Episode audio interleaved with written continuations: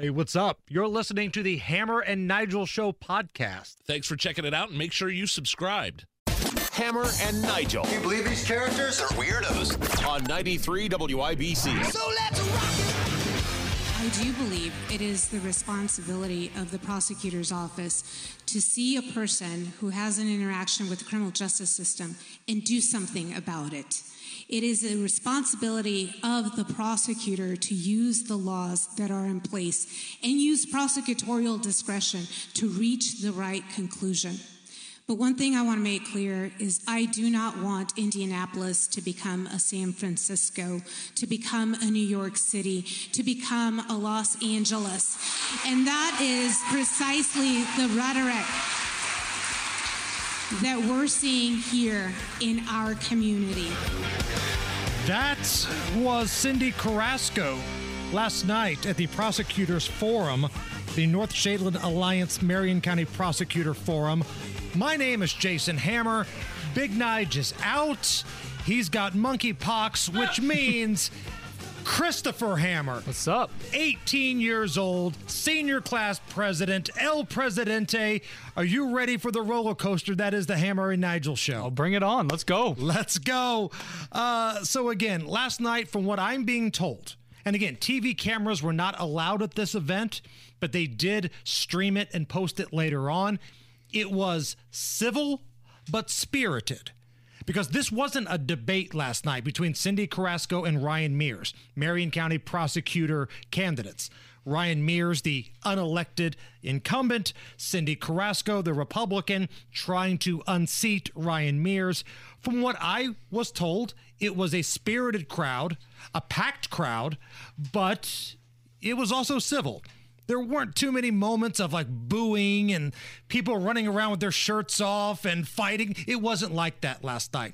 It was a very mild mannered town hall, but you definitely got a feel of where these candidates stand. Now, before we get into any of the highlights or lowlights, whatever you want to call it from last night, Chris, let me ask you this. You're a high school senior. Yep. You live in Marion County. Mm-hmm. Do any of your friends talk about the violence or the murders or anything like that? Like, is that a topic of discussion for people around your age or is it just high school stuff? Uh, believe it or not, that is not a topic that comes up at the Beech Grove High School lunch table. Uh, uh, but I will say the school itself is taking notice because we got the email the other day that they're going to be installing a metal detector for us to go through the front doors when we go to school every day. Now, this metal detector, this is a new thing, right? Mm-hmm. Some of the schools have been doing this for a long time. Right. But Beech Grove, this is kind of a new thing. Yeah, this is new thing just put in this year. It's going to be we've never had this before and well, yeah. listen, it's probably even though you guys don't talk about it at the lunch table, right? I'm willing to bet the administration of Beech Grove High School and other schools around Marion County are saying, "You know what? These metal detectors, we're putting these things in because well, we feel a little concern about what's happening in the community. Right. They're not being put in because things are too safe. Right. You know what I'm saying? Mm-hmm. So let's get into last night. Uh, again, this was the North Shadeland Alliance, the Marion County Prosecutor Forum. This is Ryan Mears, the incumbent, talking about what he won't prosecute. I will always make sure that the priorities of the Marion County Prosecutor's Office reflect the priorities of the community that we serve. And the priorities of the community that we serve is we want you to focus on violent crime. We don't want you messing around with dumb things like possession of marijuana. And I will never prosecute a doctor, a nurse, or a woman for exercising their right to choose. And you hear a little pop of applause there at the end. And again, it was kind of a political deal. If you are somebody that is probably a Democrat, you were cheering for Ryan Mears. If you're somebody that actually believes in law and order, you were probably cheering for Cyndi Carrasco last night. But Chris, I go back to you. This is a prosecutor that goes out of his way to say what he won't prosecute. Could you imagine doing that in one of your classes? Like if a teacher gives you an assignment to write a two page essay on what happened in 1776, and you told said teacher, Yeah, I'm not here to do that. Here's what I'm going to do. How does that go over for you? Uh, I probably would have been told to shut up and leave right now. Just go ahead and get out and go home. We don't want you here. and because your last name is Hammer, you would have been told to shut up. Yep. I know how Yep. exactly things work. Um, this is Cyndi Carrasco. This was kind of a poignant moment last night where she's talking about the story that we had on Friday of a woman who was killed at a daycare center, dropping off her children, killed by a repeat offender who should not have been out. My life was rocked last week when Crystal Walton, a woman who was simply dropping off her children on the west side of Indianapolis, was gunned down at a daycare center. I didn't know Crystal, but as a woman, as a mother to Sarah, my daughter, who is right there, that hit close to home. And it is incredibly important that the prosecutor's office focus all of their resources on those cases to make sure that we get them right so that there is no more Crystal Waltons in domestic violence cases. And at the beginning of that clip, you can clearly see Cyndi Carrasco looking at her daughter. She almost chokes up a little bit. You could hear it a little bit at the beginning of that clip, but that was speaking from the heart. Now, let's go into the million dollar question Does Marion County have a public safety crisis? This is Ryan Mears. Well, I think the biggest thing that we need to do is we need to improve on the numbers that we have. Uh, you know, if you look at the homicide numbers, they're trending down, uh, which I think is is important. You know, and there's going to be a lot of discussion today about the prosecutor's office and the role of the prosecutor's office in our community. But one of the things that we can never lose sight of is what are the root causes of these issues? What causes someone to be involved in violent crime? What causes someone to be a victim in violent crime? What are those root causes? Is it poverty? Is it addiction?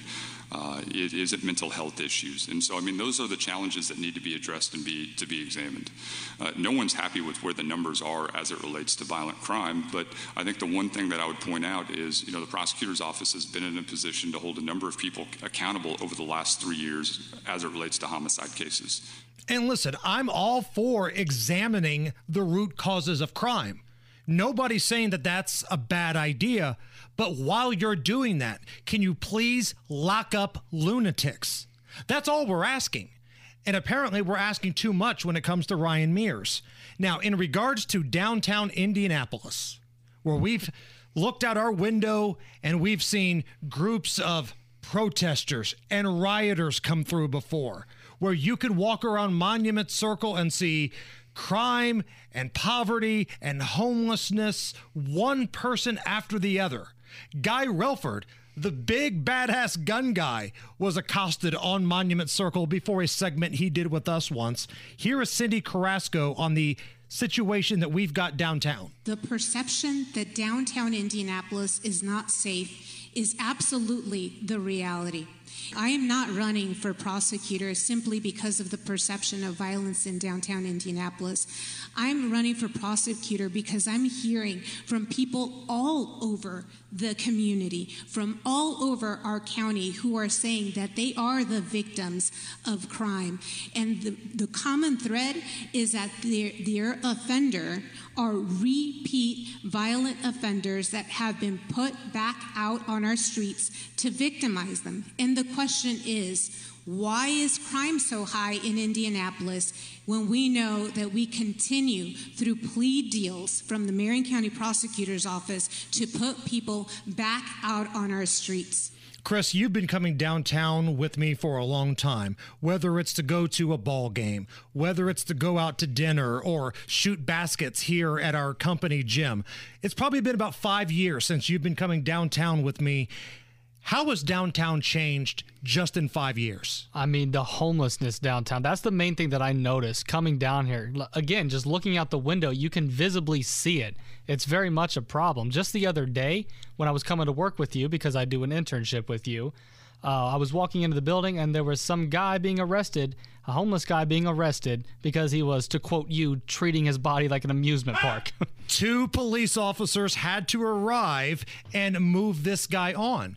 And before the show, we walked over to Qdoba just to get a little bit of bite to eat before the show.